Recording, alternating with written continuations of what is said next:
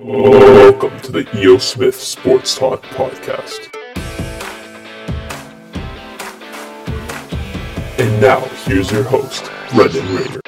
Welcome into episode 18 of the EO Smith Sports Talk Podcast. We're going to talk some NFL, some college hoops this week during the NCAA tournament coming up, and we're going to talk a little bit of soccer. But first, we're going to start in the NFL as always. I'm joined by Leon, Parker, and Alex. We've got a great segment here. It's a busy week, one of the busiest weeks of the year now. Free agency starts, I believe, this Friday. Um, a lot of players being cut with the reduced salary cap this year. Um, just to mention a few Richie Incognito, Gabe Jackson, Alex Smith, Golden Tate, Malcolm Butler, Desmond Trufant. I mean, there's just so many guys that have been released. That's just to name a few. Um, and then Dak Prescott and the Cowboys got a four-year, $160 million deal done. That's a big deal. That's one we've kind of been waiting for for a while. I don't think there's much to talk about. I mean, it seems like a good deal for both sides. So let's talk about those free agents. I mentioned a couple. Parker, in your opinion, who's the best available free agent now after um, all these releases? Well, best available free agent's not one that got released, but I think it's Aaron Jones. I mean, he's a dominant running back, and I think whatever team he lands on is gonna go right into their starting lineup and get some good production. Leon? Has to be Ke- Kenny Golladay not getting tagged. Kenny Golladay has been putting up Calvin Johnson number for his first 23 games of the uh, first like years in Detroit. I feel like he's the best receiver on the free agent market, and any team with need a free agent needs to go after him. Yeah, I personally believe it's Trent Williams, the left tackle from the Niners. I think he's the best left tackle in all of football right now. And for that guy to hit the open market without being tagged, without a contract extension yet, um, that's definitely the the name I'm watching. I could see him getting a, a three year deal. I mean, he's he's what 32, but he still has years in him, and he came back as the best tackle in football, I, I believe. So I think he will get paid as such. Let's go to another tackle. Trent Brown's on the move. He was one of the terrible signings from the Raiders, but when healthy, he can be one of the best tackles in the league. He was traded to the Pats for basically a fifth rounder in 2022. Parker, is this a good trade for the Pats or a better trade for the Raiders? Obviously, it's a good trade for the Pats. I mean, you're getting a good left tackle for next to nothing. They're giving what a fifth round pick.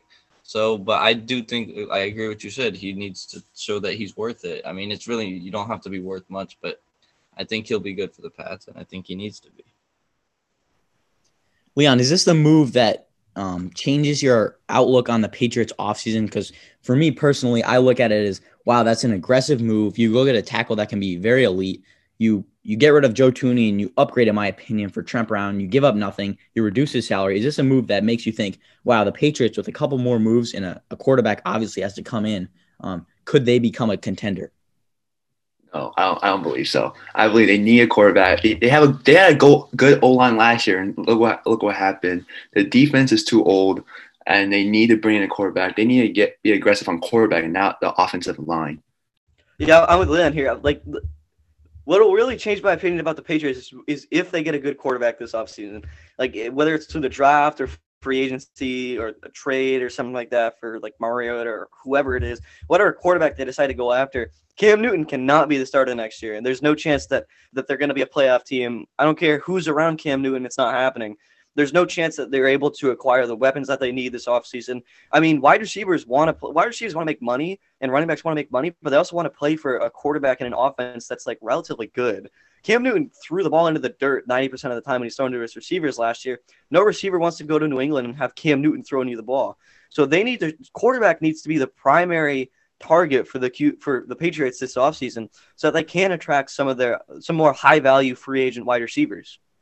Well, we've seen the 49ers. I mean, they've engaged in talks with Teddy Bridgewater. They're talking about moving, moving up in the draft for Mac Jones or Trey Lance. We've seen they're clearly not satisfied with Jimmy G, despite maybe what their GM is saying. I mean, GMs will always say they support their quarterback, but I think if the Niners, which it seems like they are, trying to get rid of Garoppolo, the Pats can get him for cheap, you know, a third, fourth round pick and you know what he brings. You know what Jimmy Garoppolo brings to your system. You know he knows the system pretty well. I think Jimmy Garoppolo would be a great replacement. They can get back to the Tom Brady esque playbook. They have one of the best offensive lines in football now. The running game is always pretty solid. In my opinion, it's going to take a guy like Kenny Golladay or a Corey Davis or a Will Fuller. If they can get a receiver, we know the defense is good. Now they're old, yes, but if they can re-sign Stephon Gilmore, they were the best defense in the league two years ago. So that with that offensive line, the running game is always solid. I think they need a receiver and maybe Jimmy G, who will be cheap. I think they could turn that around pretty quickly. Um, How about for the Raiders side of this? I think it was what 2019 they signed Antonio Brown to a three-year, $50 million deal. He didn't play a game for them. Tyrell Williams, four-year, 44 million. He played two years. Well, he played one year pretty much and cut after two years. Lamarcus Joyner, four years, 42 mil, only played two years. Trent Brown, four years, 66 mil. You know, he just got traded to the Patriots. So all these huge signings in 2019, not one of them panned out. Alex, is this something to worry about for Gruden and Mayock in Las Vegas? Uh, n- no, not really. Not for me. I think, I think Mike Mayock is a is a pretty good GM. I mean, he's great. He's made some some pretty good selections when it comes to the draft. I think you just kind of they they need a few years to kind of get their feet under them and establish themselves and figure out how they want to run their their organization and what players they want in house and out of house. Um, and so I think that's kind of what these first whatever two, three, however many years it's been with John Gruden have been is figuring out what we like here, who we want to bring in here, what type of players we want to bring in here, and kind of experiencing and and, and kind of tooling around with that a bit, if you will. So I think they're going to figure it out. They're going to uh, they're to start making some some surefire decisions in free agency and in the draft. And uh, I don't think you can look at Antonio Brown and Tyrell Williams and saying what's going on with the Raiders. I think it's just you know growing pains for this Raiders team. Parker? I think Parker froze on us. Leon, your opinion on if the Raiders are in trouble when you see what four or five signings that none of them panned out in big money names? Yeah, John Gruden, Mike, Mike Mayock is just a name. They're not really good at their job. They're just a name, and uh, they have been they have been making bad signings throughout the years. They traded Khalil Mack to free up uh, money for these signings, and these signings haven't done done anything for them. So I believe. I agree that this is a problem. I'm not sure that we could say Mike Mayock and John Gruden aren't good at their jobs. I mean, they have drafted pretty well. Alex mentioned they've had a, a bunch of um, a lot of good players on the roster. You look at Josh Jacobs and Ruggs and you know, all of these guys on the offensive line, but they're right now they just released what two of their start their two good starting guards. They just traded their tackle away. I mean, you look at this team; it's it seems like they're falling apart. They just cut their slot corner.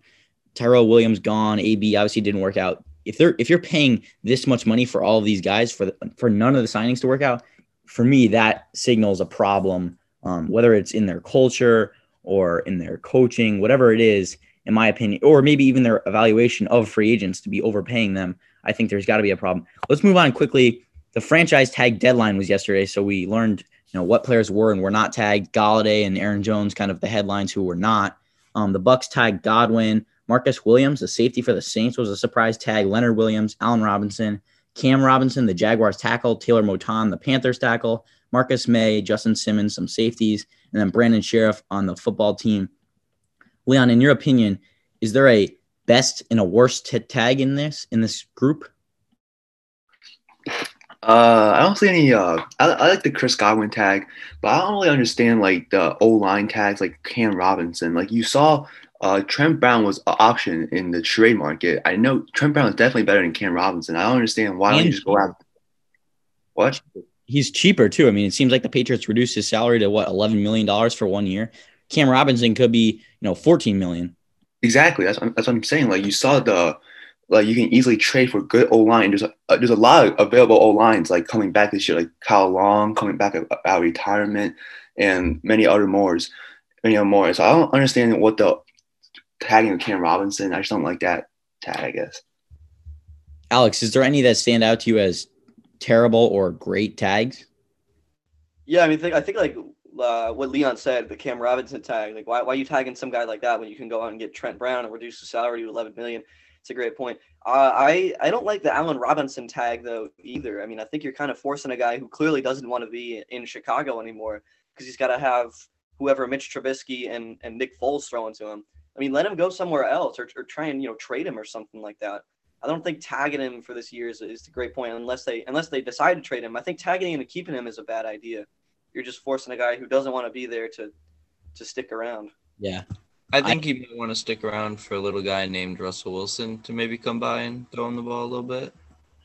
No, he does not want to stick. Yeah, around. maybe, but like, what are the odds that happens? You know, Seattle's not going to let him go. The Bears, are the, Bears are the number one team right now.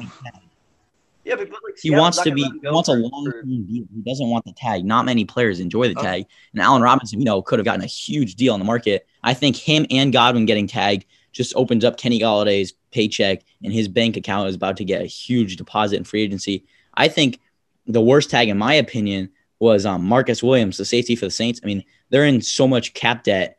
I was amazed to see that they were tagging a safety um, when it seems like you know they've got some versatile guys in um, Chauncey Gardner Johnson and and uh, Malcolm Jenkins. I was surprised that they really paid that much money for a safety in their cap situ- cap situation with all the safeties they have. Um, so that was one that kind of stood out to me. And then you mentioned the Aaron Jones and Kenny Golladay tags that that didn't happen. You know, the Packers and the Lions both seeming to let them walk unless they can get a long long term deal done.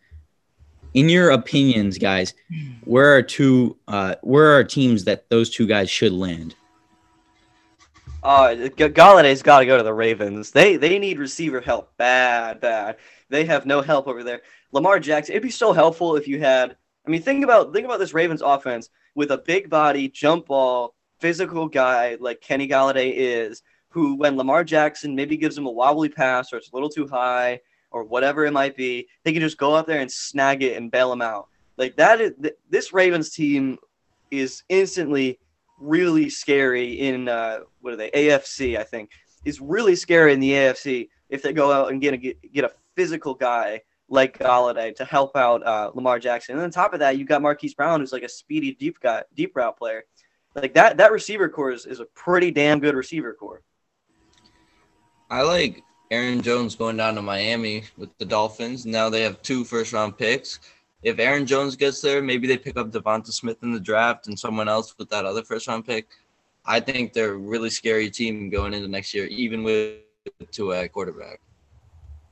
Yeah, I like that Kenny Golladay to the Ravens pick a lot, but I think I think the Colts might be a good option, or like Greeny says, the Jets.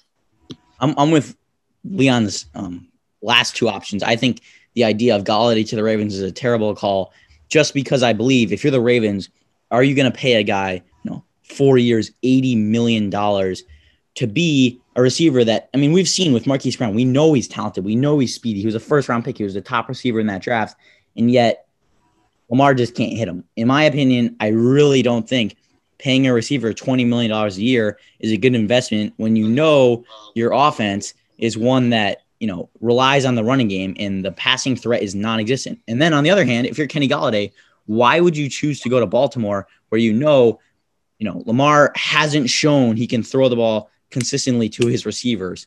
Um, so I don't like that call. I think the Colts or the Jets would be a great fit. Put him with the young quarterback and Zach Wilson in New York, or bring him to the Colts where they're in need of a receiver, like a, a true number one. I think that would be great. Aaron Jones to the Dolphins. That sounds like a good connection. I'm with Parker on that one. Lastly, before we leave, um, the Cam Newton debate is one that's, you know, it's, I thought it was over, but here we have Parker who's trying to make the argument, you know, this week to me that the Patriots need to stick with Cam Newton, that he deserves a second chance, and that he's a starting quarterback in this league. So, Parker, why don't you try to defend that take and then me and Leon will try to pick you apart.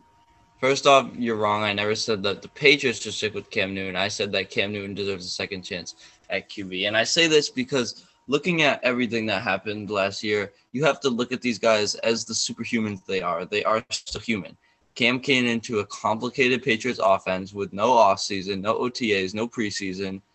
And he dominated. He didn't dominate, but he played well for the first few weeks he was there in New England. And then he himself got COVID 19, was out for two weeks, got even more behind that offensive scheme, and then it just all fell apart. And it's not only his fault. The play calling was not great. I mean, they tried making him a running back instead of a quarterback. They tried making him run first. His receivers around him weren't great. You can't blame it all on Cam Newton when his number one receiver is N'Keal Harry and Jason Myers. I believe that this is fair. First off, his name is Jakobi Meyers, but we'll continue. Um, I think that truly what the problem was was Cam Newton just couldn't hit his guys. Obviously, he doesn't have good receivers, and I'm not sure that any quarterback in his position could have, you know, made them contenders for the Super Bowl or a good playoff team. I really don't think they were that. But when guys were open, running quick slants, Cam Newton just throwing the ball to their feet You're watching these games, there's no way in the world you can think, oh wow, he really looks like he could be a starting quarterback in this league. He didn't show glimpses. He didn't make great throws. He's not the running threat that Lamar is, where you can, you know, devalue his throwing ability. So in my opinion, you know, you look at the throwing ability that he doesn't have anymore after that shoulder surgery, and you really just can't evaluate him as a starting quarterback, Leon.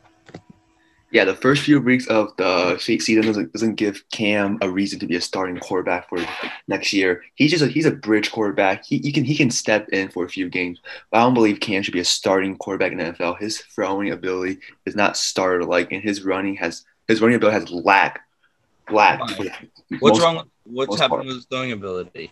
Because I pulled up his stats from his MVP season in 2015 and his the season this year, and I actually found that his completion percentage was higher this year, including his rushing yards were higher this year too.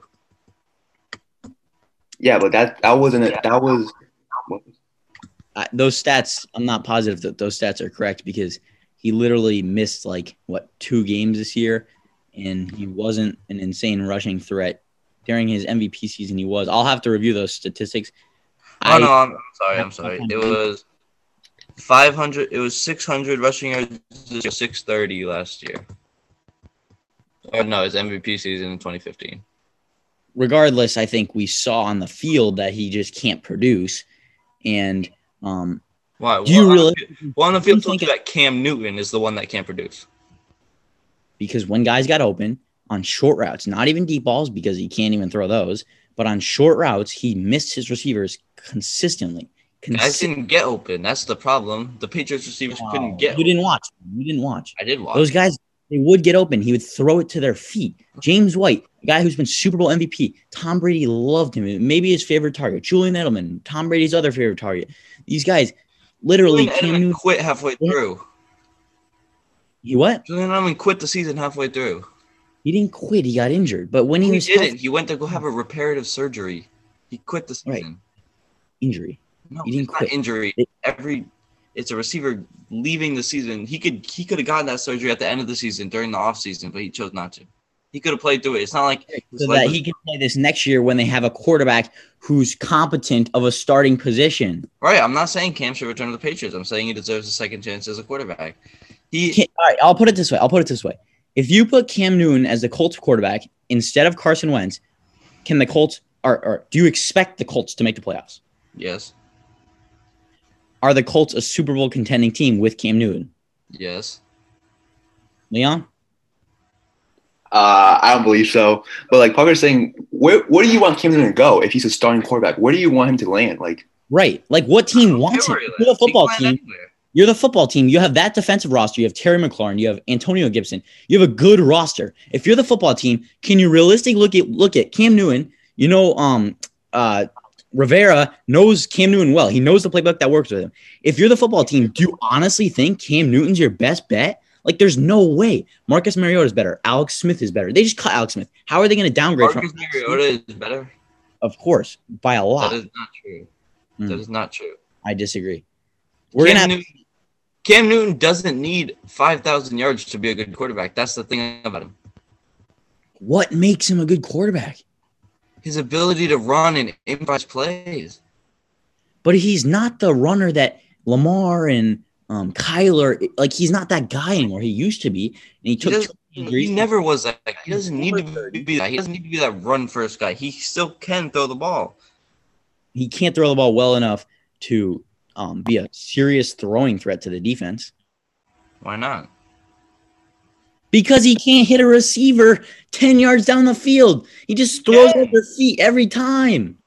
All right, Brennan's Brennan saw one incomplete pass, and now he's saying that Cam Newton can't throw the ball. No, no, no. I watched every game all year long. nah, What- you saw his throw. Name He's, a throw- he's throwing it back and just straight to the ground. Name a throw that amazed you all year. Name a throw that really stuck out. It was a great throw, Cam. Name a specific throw that was bad. Name a specific one. He threw the ball to Jakobi Meyers' feet like four times against the What Jets. week? What week? Like, What what's week? What quarter? What week? what Watch quarter- watch the Bills game, Bills Patriots game. He he was What literally quarter? throwing the ball straight to the ground the whole first half. He got benched in the second half. Quarter, There was four thousand examples, so we don't have the exact quarter. I didn't ask you for a quarter. Give me I, I can find I can find a bunch of examples of him throwing a good throw, but I just don't memorize the. not a good throw, a great throw, a, th- a throw that stood out to you. Wow, that was a great throw. I, I could I could find some. I can find some, sure but I can't should. name you the time and place. well, if you watch the Patriots games, you would understand that he didn't make them. They're, they aren't on. the Patriots games, big guy. He had all right. If Tua finished, if Tua played all 16 games this year, Cam Newton still would have had more yards probably and a better completion percentage so far than Tua did in 11 games. and I think the Dolphins should get rid of Tua. Why are you comparing him to Leon, one of you, the Leon, you don't think the Dolphins should get rid of? Tua? What, what, What's what, what's your the situation? Two was a rookie, like his first year. no? And Tua, Cam Newton proved he's been good in the NFL. how are you going to compare their stats when Tua played what maybe half of the Dolphins snaps this oh. year? No, I Tua played 11 games with 1,800 passing yards. Cam played 16 games with 2,600. You're comparing Tua. You're comparing Cam Newton to Tua, who's pop barely a starting quarterback in the NFL right now. He's a rookie. quarterbacks last season. And right, so you guys think Cam Newton's not a starting quarterback? So what's wrong with that comparison, Leon? hold on, you say Well, I'm that saying that Tua's a rookie. He's his on. first year. And you say that. Did we lose our connection? All right, I think we had some technical difficulties there. We're gonna wrap up the Zoom there. We're gonna leave it on that note. Pretty heated debate there. Clearly, we disagree about Cam Newton. We'll have to see what the Patriots do this offseason. I could see them being really aggressive. I mean, you see guys like Van Noy and Malcolm Butler getting cut, ex-Patriots. Could they make a return such a like just like Trent Brown? We'll see. I hope they get a receiver. I hope they go after a guy like Jimmy G, and uh, we'll see what they do this offseason. All right, welcome into the college basketball segment of our EO Smith Sports Talk podcast, episode 18, I believe. We haven't had many college basketball segments, but obviously a busy time of the year. March Madness around the corner. We've got you know uh, tournaments going on now. The Big East tournament starting up for the Huskies. Let's start with UConn, and we'll start with the men's team because they've got some big wins. They've got momentum rolling. They're heading into the Big East tournament. Um, they've got a game in a couple days here. Leon, what does UConn need to contend in the Big East and then beyond into the NCAA tournament? they need the supporting cast to be great. We know James Bouknight, he's a lottery pick. He's gonna he's gonna shine.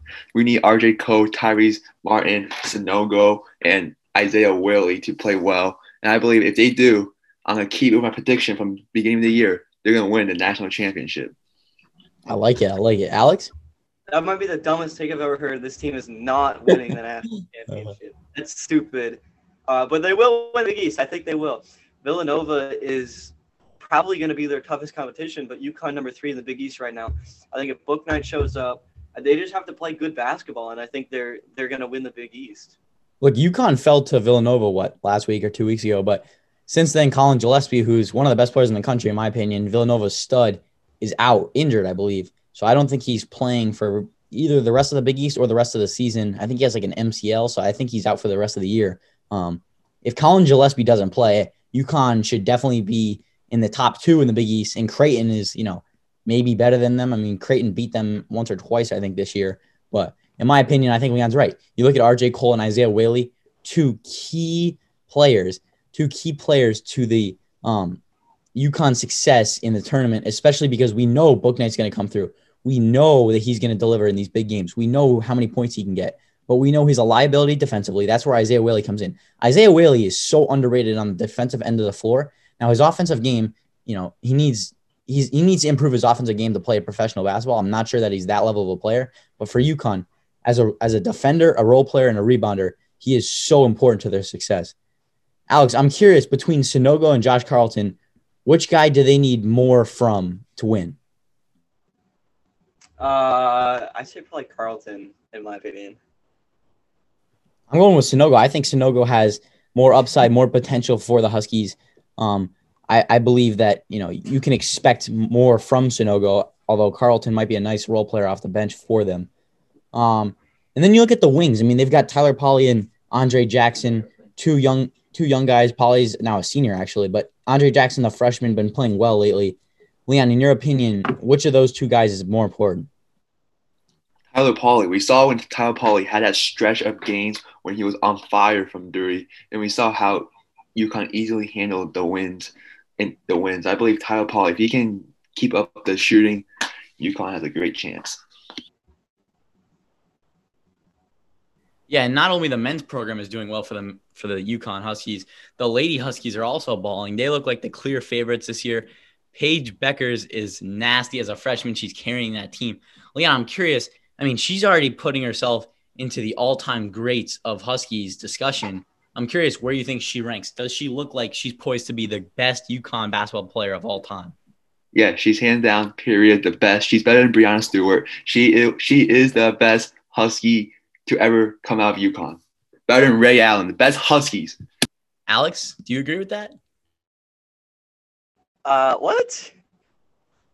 No, obviously not. it's been UConn is one of the most storied college basketball programs in history. I mean, like who hasn't? Who of the WNBA and NBA like insanely talented players haven't come out of UConn? I mean, yeah, you got like guys like Ray Allen in the NBA. Like he's a legend. No way you're gonna say anything about what's his Paige I, Bueckers or whatever. I no. think you're talking about the greatest of all time. Sorry, I think when you're talking about the greatest Huskies of all time, they're all on the women's side, in my opinion. When you look at Breanna Stewart, Diana Taurasi, I mean, you look at these girls that have come through UConn, they're so nasty. And I think Breanna Stewart will go down as the greatest Husky of all time. And I, am not, I don't believe that Bueckers will pass her because, um, you know, to win four national championships in four years from Breanna Stewart, to win a WNBA MVP in what her first second season. She tore her Achilles. She comes back and she wins Finals MVP. She wins the Finals. I mean, her accomplishments are so incredible that it doesn't even seem like Paige Bueckers could possibly surpass her. Leon, is this something that I mean, you see she's a more talented player. You you could see her winning more than Stewart. I mean, how in the world do you think she passes Stewart as the greatest Husky of all time? I've been watching her since high school. She has been dominating since high school, and she's dominating at a college level. I bet you she's gonna win four straight national championships. UConn, they're gonna win this year, and then UConn's getting the number one player next year, and they're gonna win three more. And Paige Bueckers going to the WNBA is gonna be a number one draft pick and win multiple championships, MVPs too. As far fetched as it sounds, I think you're right that you know it's really not that far fetched for UConn to win four national championships. She will be the best player in the country for the next four years. There's no doubt about that. They have Christyn Williams, who what is a sophomore or a junior maybe at this point. She's a stud. She's one of the best players in the country. They have that girl uh, Nika, the point guard. I I think she's a stud. I think her and Bueckers will be a great pairing for four years. She's a freshman as well. I mean, they've got a lot of talent, young talent on that roster. Um, they have a couple players on Team USA. I think, you know, if she can win four titles, that's her chance to pass Stewart as the greatest of all time. But I think also looking at the the professional accomplishments, considering that, if you are considering that, it's going to be super hard to, to get, you know, an MVP, a finals MVP, a, a championship to, to get all the accolades that Stewart has piled up. Wait, wait, wait. Hold on a second. Hold on a second. P- Paige Bueckers Bueckers, however you say her name, has played less than a full season of college basketball yet. And we're talking about her winning finals MVPs in the WNBA, MVPs, multiple finals. What? Where did this come from? She hasn't even finished her freshman year of basketball. She's a great player, but Alex, like you are so far ahead of yourself. She is a here like we're, we're sitting here like completely shooing in the fact that she's going to be the like number one head and shoulders, not even close by a mile, number one player in women's college basketball for the next four years, and they're going to win four straight NBA finals or uh, sorry NCAA championships. It's like for you guys, this ain't even a question. It's like, oh yeah, this is obviously going to happen. Let's talk about our WNBA career. What? No.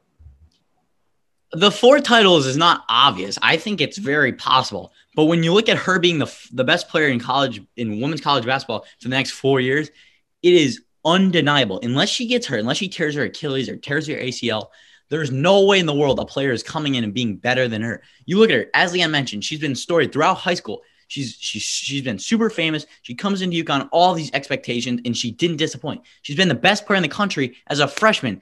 Just imagine what Geno Auriemma will do to her in four years. She will be she will be historic. She's already been historic. She's setting records. She's what the first player to like win all you know the best freshman of the year and the best play, country, best player in the country and the best player in the Big East. I mean, she has every single award in women's college basketball right now. There's no way in the world you can imagine that in the next four years someone's surpassing her as the best player in college basketball. I mean, I guess let's just talk about her WNBA career then.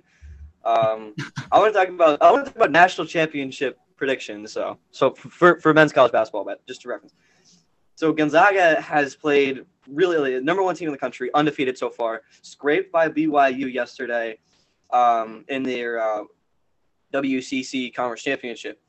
Is this team like the undeniable championship favorite right now? Like, are, are they your no. pick for the championship? No, it is not a lock that they're the best team in the country right now. When you look at last night, they barely beat BYU. You mentioned it. They beat them on in the last couple minutes, last couple seconds, even. Um, Jalen Suggs, their number one guy, hit, hitting big shots. We know he can deliver, but is that team good enough when they're sneaking past BYU, who isn't even ranked in the top 25 in the country? How in the world could you say Gonzaga is a clear favorite to win the title? You look at a team like Baylor. I mean, you look at you look at these rankings. Even Illinois, Michigan. Michigan is my favorite to win the title this year because I love what Juwan Howard is doing in Michigan. I think they really have it in that team. They're not, you know, star dominant. They're really you know, a well balanced team. They're they're you know they have a great record. They're 19 and three. Now Gonzaga is 24 0. So how are you going to argue with their record?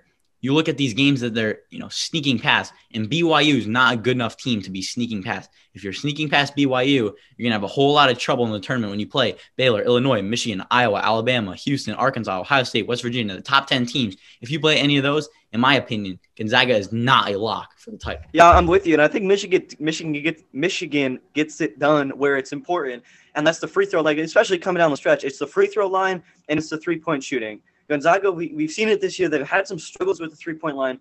They're not as effective shooting from distance as Michigan is. Michigan's a better three point shooting team. They're a better free throw shooting team, I believe, as well. And that's going to be important coming down the stretch in these close March Madness games when you're playing, you know, really competitive opponents. Um, which Gonzaga hasn't done a ton of this year. I mean, they have some good wins, but just as a general rule, like the Big Ten is far more talented when it comes to teams uh, than uh, than WCC is. And so I think Gonzaga, similar to Kentucky in 2015, we were talking about this, you know, this undefeated team coming into the bracket undefeated, undeniable number one team. I think there's no chance that they they make it into the Final Four. I'll say that. Well, you know my pick, and I believe UConn is going to be the dual championship, this dual, dual champion this year. The 8-6-0 is going to be on top again. It would be great if they can get the dual championships again. Um, I mean, the women look like favorites, and if, if you think the men can pull it off, that would be incredible. Um, my pick for national championship would be Michigan, but my sleeper pick for those trying to bet on some upset games, look at San Diego State, 20 0 and 4. They're the 19th best team in the country. They keep sliding up. And then my real favorite is Loyola Chicago, the 18th ranked team in the country, 24 and 4.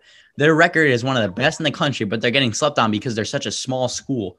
You look at Loyola, Loyola Chicago, sorry, they had a great upset win, what, two, three years ago in the tournament. This is a team that always shows up come tourney time, and they're looking nice this year. They're ranked 18. They keep sliding up more and more every single week. They're piling up wins. They have four losses. To look at them as not a threat to these big name teams, in my opinion, would be a big mistake. Uh, Moving on to our soccer segment of the US Smith Sports Talk podcast. We've got some really interesting storylines to cover. Uh, Champions League was on yesterday. We got Champions League on later today. Uh, by the way, Porto and Dortmund will move on, taking out Sevilla and Juventus. Let's talk about the Juventus game. This is a really good game for those of you who missed it. 3 2, uh, I believe it was, forget the aggregate score, but uh, Porto will move oh, move on on away goals. This will be the second year in a row in which Juventus has been eliminated in the last 16. For uh, Ronaldo, I mean, he left having won three straight titles with Real Madrid to be knocked out in the quarterfinals and then knocked out twice in the round of 16. Is there any chance that he moves on from Juventus this summer? I mean, like he's not winning there. It seems as if to me, like, uh, is there any chance he moves to another league? Um, personally, I think, I mean, especially if they don't win Serie A, which it looks like they won't. But um, I mean, I think he he leaves to Man United. There were rumors about this earlier this year when Juve wasn't really having any problems. Like, I think it, he kind of wants to move back to his old club. I think the, I, I want to see him move back to Man United. That'd be cool to see, especially if Man if Man City signs Messi. Like, that'd just be like like El Clasico Part Two. So I mean, I think I think he should move. just like if he can do it in the Premier League, then like at this age, that'd just be incredible. So Yeah, I mean, that, that certainly would be interesting, but and and I'm I'm sure next season. I mean, mentioned mentioned on like second in in the Premier League right now. They would be competing for uh, in the Champions League. Cristiano Ronaldo would be a big addition up front. Um, like the i- is it even like the same? I don't even know if I want to see City sign Messi and United sign Ronaldo because I just it just wouldn't be the same. Like they'd get to these two teams, and you know it's no longer it, it just it wouldn't feel the same to me as those classic Barcelona Real Madrid classes. It's almost kind of like two retire retirement home guys who just aren't the same battling with their army of amazing support casts instead of them being like the two headliners in an epic Titan-esque clash between Barca and Madrid. I, I almost want to see him go to like Germany or or, or France or something like that. And I mean, he's been to every other league besides those two, and it, it'd be interesting to see how. Well, I mean, obviously he would he would dominate in these places, but the competition is not as good. And if you go to a team like PSG or Bayern, you're you're relatively uncompetitive in domestic league, and then when you go play in the Champions League, you're well rested and ready to go. And plus, you have an army of, of guys who are really really good around you. You got a chance to push for some from some titles right there, which I just don't think he's doing at Juventus. Yeah, I have to agree with Alex on that one. If we see these two stars go to one league and it's just going to be these two teams playing each other in the future, then it's just going to be, well, what's the, where's the interesting part? Where's the little, where's the underdogs that come through and maybe beat these teams? Because we're not going to see a lot of teams that are, are not as good beating Man City and Man United if they have two of the best soccer players in the world.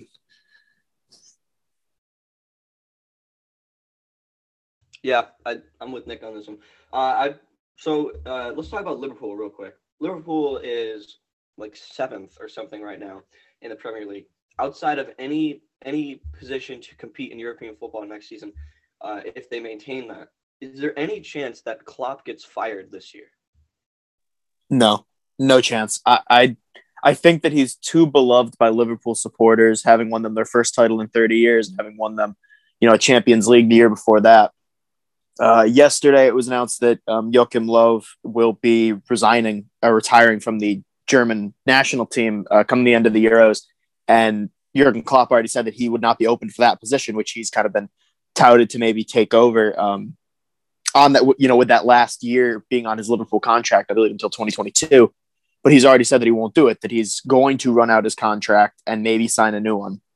So I think even you know, even with one bad season showing what he can do, I just don't think that it would be a smart decision by the Liverpool board to fire him after a an injury riddled performance. I guess that a lot of it, though, it could be being a bit too cocky after coming off of a very good um, Premier League win and a very poor Champions defense.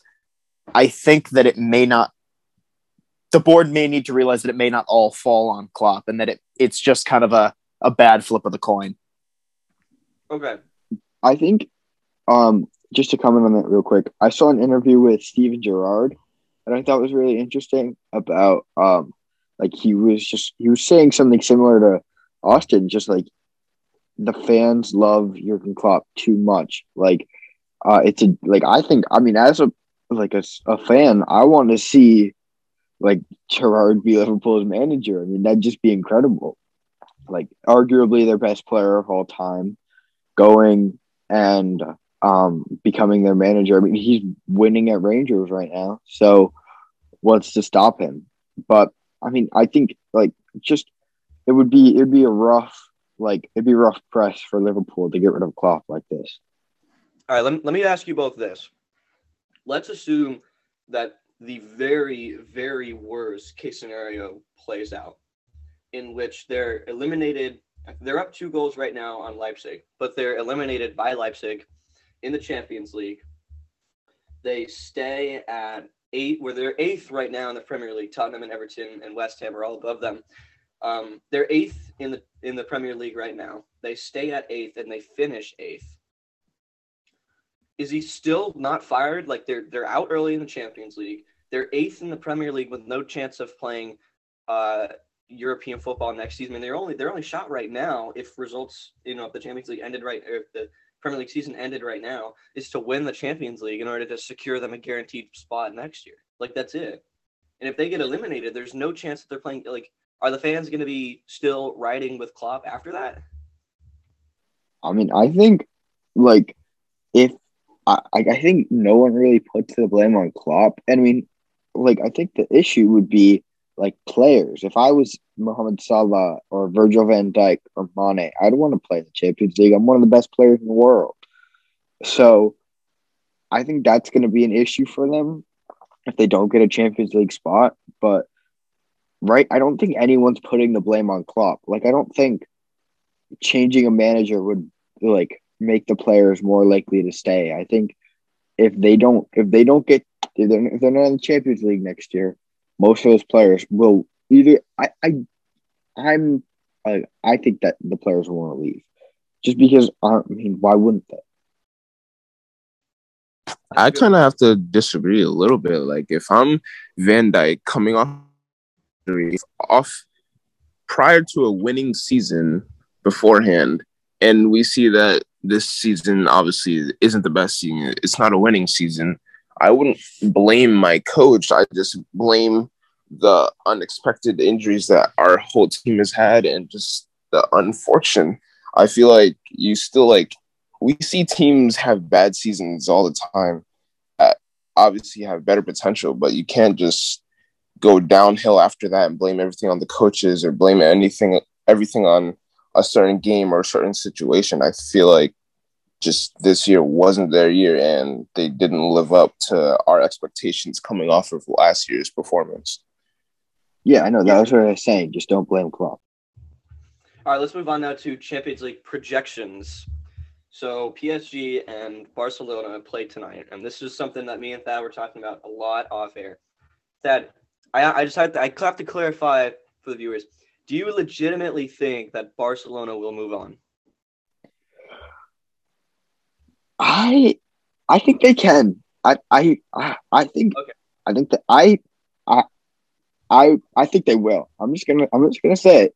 Think- I you think down four one, they're moving on. That is a very Yes. bold statement, especially with Neymar in the lineup. That is I very will back it up. He's still not hundred percent. He No, trained. They, they ruled him out for it. Uh, okay, so um, he like they have the best player of all time. Th- I still hold the best player in the world right now. I, I like I think he can do anything. I know we can do anything, and they have talent that when we watched the first game, like there were great moments from Dembele, great moments from Dest, great moments from Pedri, great moments from Trincao, great moments from Weekweekwe. Like if these guys, if we start Trincao and Pedri and we start and we just put Dest and Mingueza on Mbappe instead of putting freaking PK and Busquets, that is game. Like and we put Dembele up top and Griezmann and we force him, Griezmann and Messi just to stay up there and beat Marquinhos and Kimpembe. That is game over. And I mean, I know I'm not necessarily like I I stay loyal to Bayern, but Barca all the way for this game. So I mean, so I can kind of see where Thaddeus is coming from, You, you to think, be honest. But but i- is that is that enough to make up four? That's what they're going to need is four goals. crazier things have happened this I mean this Champions League season. Porto Porto go through and they beat out Juventus in in one of the I think probably one of the crazier games that we've seen over the past maybe three, four, five seasons, probably since And- the last remontada in 2017. What, what an, I'm, I'm going to interrupt you. What an amazing game it is, and and like we've seen Juventus be one of the most poorly run clubs this whole year. Like it's an incredible game, but are you really shocked when when Andrea Pirlo has his team like fifth in the Serie A and what a league they've won like nine years straight or whatever they've they've won successively uh, a ton of times in recent years. Uh, i- is it really that shocking when they go down two one in the first leg? Like I mean, it's they- shocking I mean, the team that they went down against. It is shocking that it Yeah. was Porto. It's- Any other team, I would have understood them going down. But Porto, is such a team that is such a lower caliber than Juventus, and they lose, right? They they they fail to make it through. And I think that with the quality that Barcelona do have, I think that it will be, you know, it'll it'll be an incredible thing to see if it does happen. And I I'd like it to happen. And I I I'm not going to put it out of the realm of possibility. It's closer than the remontada was in 2017. It's closer than it's about the same as within uh, when United beat back PSG in in 2018. It's those margins. And I think that Barcelona have the ability, like that was saying, I think they have the ability and the quality if they play well to overturn that deficit.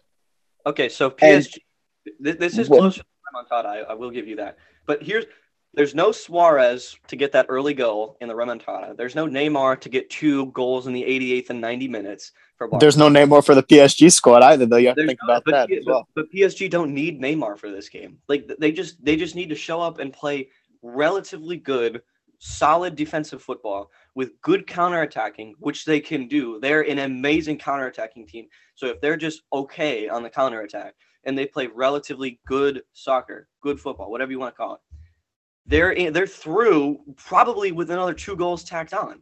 Like Okay, Barcelona- Barcelona so Barcelona are so shockingly old and slow when it comes to defense. There's no chance that they can even keep up with like Kean and Icardi. It's not oh my gosh. Okay, But who's who's I- to say that Marc Andre Ter Stegen doesn't have an incredible game today? Who's to say Yeah, that and, you know Piqué doesn't pull something out of his hat, and right? well, I don't think anyone actually, any Barca fans actually want Piqué to play. I- Like I don't. he- I personally don't. But I'm saying, what if? What if you have to Yeah. think of the possibilities that are there with the talent that they have, the young talent. Uh, Sergiño Dest, he could pull something today where he could really shut Barcelona down coming down, uh, coming off the counterattack. So wait, we let me- let me literally just saw Barcelona come back from 2 0 down to Sevilla like a week ago. Like, Exactly. what's to say they won't do it again? But So- that's so you Sevilla. were- That's not were- PSG. Your argument for why Barcelona is is is going to move on is that a bunch of players who haven't done it yet and didn't do it against PSG the first leg are going to suddenly pull some magic out of the hat and and and it's going to be enough to put them through. I don't think Champions it'll be League, the Champions or League's a Piqué, magical tournament. But I think I think it'll be like You're Dest had a good game. coming out of the Dest had a good game, Isaac. Alex, like Dest and Mingueza also like when they were on Mbappe, it, that was not like he was not doing anything. Mbappe, if you like watch the whole game over again, Mbappe did not take Dest on once. He tried to stay. He tried to get away from Dest, but like, and we have then Mingueza when he went on, he was dominant back there. Like De Jong, if he like he can shut down. I I think he has the talent to have an attacking presence and shut down Verratti and Idrissa Gueye. And Pedri can take them both on ten times out of ten. He's considerably faster than both of them are. So like they can dominate the midfield, and if they just attack, attack, attack, but put numbers up there to beat PSG's like drop back eight guys in the box kind of tactics, then they can totally win this game. Okay, here's here's why PSG. When you bring up you bring up all the point, great points from last time. Like yes, these did, these things did happen. Dest played really well uh, against Mbappe, and he'll probably start in this game as well. Here's why PSG moves on. One, they're the more experienced team. Two, they're the more talented team. Their players are just better. Like you can talk all about how how much great potential Pedri and Trincao and all these really young guys for Barcelona have. They haven't done it yet. They're not yet ready to compete with these experienced bets that PSG has. I mean, their team is going to come into this game experienced from a great Champions League season last year. They have uh, Mauricio Pochettino at manager, who I think we can all agree is considerably better than Ronald Koeman. Pochettino will have had at least at this point a month. I do not agree with that. I do not agree. Koeman's not a good manager, and Koeman, Koeman would be a better manager if he wasn't so low in La Liga right now. I think Mauricio Pochettino is is a far more experienced and better manager who's just beginning to implement a system at PSG. He'll have a full month to analyze the results of last game. He'll have a full month to realize why they were so successful on the attack, and and why PSG or why Mbappe was so ineffective against against Dest. How they can handle the midfield if they decide to come out and, and try and dominate the midfield, like you said. He'll have a full month to analyze that and come up with a counter plan. They have talent. Like I said, they have talent all over the field. Like I, it would be closer if Mbappe wasn't playing. I'll admit that. Like I, I think Barca would have a legitimate chance if Mbappe wasn't playing. But it's so it is it is nearly impossible with with Piqué, who's going to be like you know when you when you push so high, the guys who stay back are normally your center backs or a defensive midfielder, right? Piqué and, Sergio, and Sergio Busquets would be those two guys, and they would get absolutely blazed on the counter attack with Mbappe. Like they, there's no Okay, chance. they- Ronald Koeman, he is the one of he's a top ten center back of all time. He knows what he needs to do now. He knows that he can't put Piqué and Busquets near Mbappe because they're just gonna get destroyed. Like it's not gonna be good. So what? And like you're acting like Barca's eighth in La Liga. They're second right now from Atletico. PSG is second to Lille. Like there's no you can't compare their league results right now And in PSG in the French league. In the French league, Alex. Like it's not a competition. PSG lost so many games. They're, they have like six losses right now, which is the most of any of the teams near the top of the table. All of those came under Tuchel. They've only lost like once or twice under Pochettino. Like they've been really effective in the league. You can't you can't just say ah Pochett- uh, Koeman's better because he's he's higher. He like he's second in in La Liga, which is a better league, and, and PSG second in Liga, which isn't you know it's not as good. Like yeah, that's true, and Koeman that's a valid. Koeman was not given Mbappe, Neymar, Verratti, Gueye, Kimpembe, Marquinhos. He was given some old dudes and some young dudes and no money. And this is what he's done. And this team, I have unbelievable faith in these young faith in these young players. Like I think that Pedri and and Trincao and Riqui and Dembele, these guys will be the best players in the world soon. And they we can see we've seen that level of talent from them. And we've seen them perform at like world class levels at times. And we i have un, like i faith in these guys that they will do it again and that they will defeat psg Alex, real quick, real quick. I just have a before we go, I have a quick question for you. So you say these players, the you know the Trincaos, the Pedris, the Riqui Puigs, the the Ansu Fatis, that they haven't done it yet. When are Yeah, they going to get that chance? When if when are they going to show that? If not now, if not today, when does that chance come? I think that today would be the perfect example of where they can go out and they can perform. They can work. They, I mean, they can play as hard as they've ever played in their lives. It doesn't. if they do well, happen, it doesn't happen overnight. Where it's just like you suddenly sh- like all these players suddenly are like, okay, like boom, let's flip a switch. We're ready to go. We're ready to be world class players. That, that's something that happens But over things- time. I'm things saying mentalities change mentalities can change where you think you know we're down we're down three goals to one or four goals to one rather we're down three goals we need this attack we need the power up front we need the passing we need everything and we need that solid defense right it's the mindset that goes okay i'm going to do everything i'm going to leave everything out on the field and i am going to i'm going to work i'm going to work the best i can right and i think that the champions league the tournament that it is i would not be surprised if we see that tonight All right, let's let's just get some predictions for this game. We've we've been talking about this a little too long now. Let's get the predictions for this game, and we'll we'll see how we compare next week.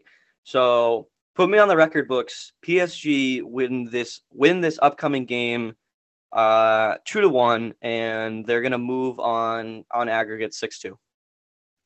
I think 5-1 barca i can't see them shutting down mbappe the whole game but Yeah, I don't, I don't know about a, a direct score for that game, but I think the Barca do go through. Yeah, it's going to be close, but I think they go through. Honestly, I like for me, I can't even choose right now. So I just, I'm just gonna wait to watch the game and see what happens because I don't want to say anything and be wrong. I just want to watch the game and enjoy the game and just see who wins. Sorry, so Nick's taking a bit of a boring approach here. That'll be enough for our, our soccer segment for the US Mid Sports Talk podcast. Thank you, and we'll see who's right next week. This podcast was modified and produced by the prestigious editor Gabriel Aguero. See you next week.